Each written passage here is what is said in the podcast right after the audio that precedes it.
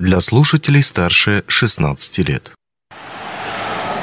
Привет! В эфире «Среда обитания» – передача о городах и благоустройстве.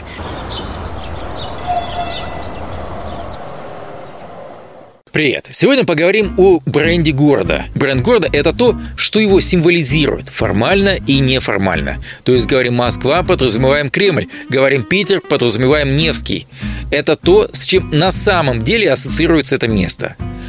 А далее уже маркетологи говорят о том, что неплохо было бы этот бренд формализовать, нарисовать логотип и разработать узнаваемый и уникальный фирменный стиль.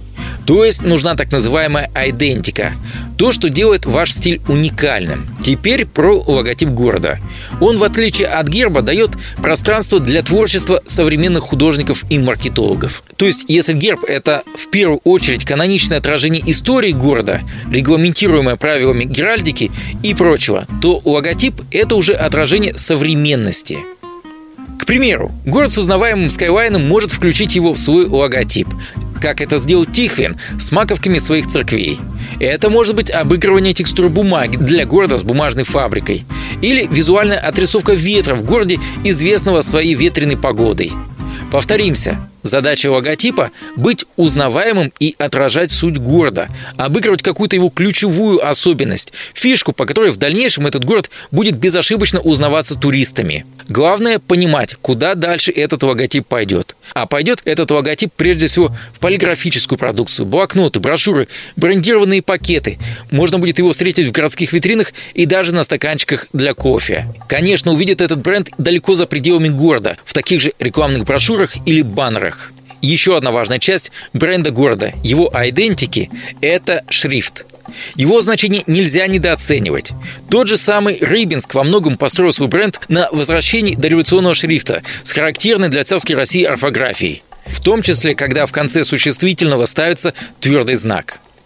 С той же Германией ассоциируется вполне конкретный готический шрифт, но это, пожалуй, самый известный пример – Напомним, шрифт города, как и логотип, должен хорошо смотреться на все той же полиграфической продукции, вывесках, городских сайтах и всем, что будет ассоциироваться с городом.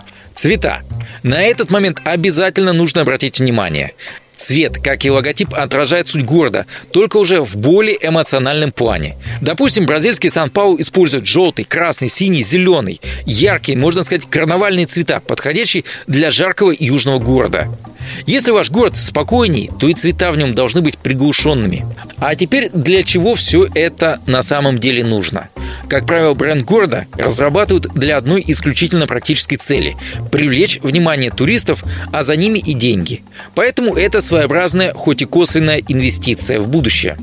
Конечно, хороший бренд делает лучше жизнь и самих жителей города, которым будет приятнее пользоваться все той же брендированной продукцией, параллельно ассоциируя себя с городом, в котором они живут.